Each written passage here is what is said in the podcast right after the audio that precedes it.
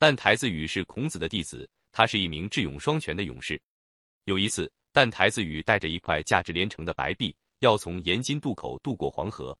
他登到船上之后，便站在船头，远眺滔滔的黄河，想自己的心事。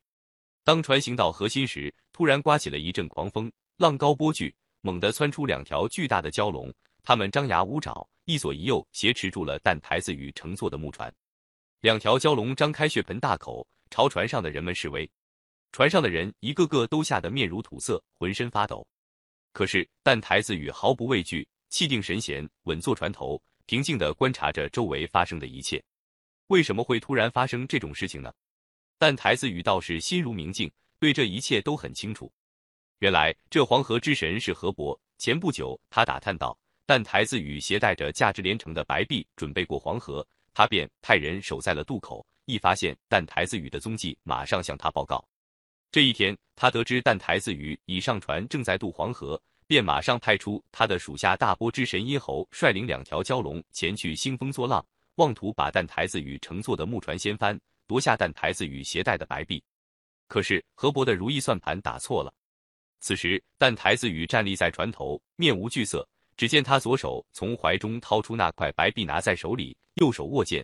高声喊喝：“无耻的河伯，你给我听着！我知道你想要我的白璧，你如果用正当的方法向我请求的话，我还可以考虑。但是你要是采取卑鄙、强暴的手段来劫夺，那可就是痴心妄想了。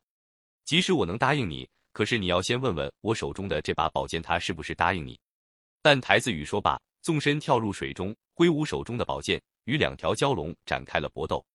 两条蛟龙看但台子羽来到水中，根本不把但台子羽放在眼里。以为自己才是水中骄子，便摇头摆尾逗引着他。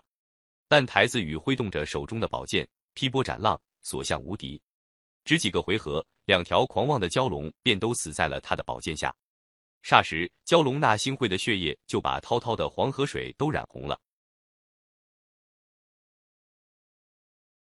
大波之神殷侯看到了但台子羽挥剑斩双蛟的神威，知道自己根本不是但台子羽的对手。便悄悄地收起风波，躲藏到隐蔽的地方去了。停在核心船上的人们一看，但台子羽杀死了两条凶恶的蛟龙，都为他鼓掌欢呼。此时河上风平浪静了，于是船夫又架起木船，把人们平平安安地送到了河对岸。来到岸上，但台子羽回过头来站在岸边，只见他一扬手，将白璧抛入了浊浪滔滔的黄河之中，轻蔑地说：“贪婪无耻的河神，把白璧拿去吧。”说来真是奇怪。那白璧刚抛入水中，就又弹了回来，落在了但台子羽的身边。他连抛了三次，都是这样。也许是河伯耻于从胜利者手中要币吧。于是但台子羽将白璧砸了个粉碎，然后扬长而去。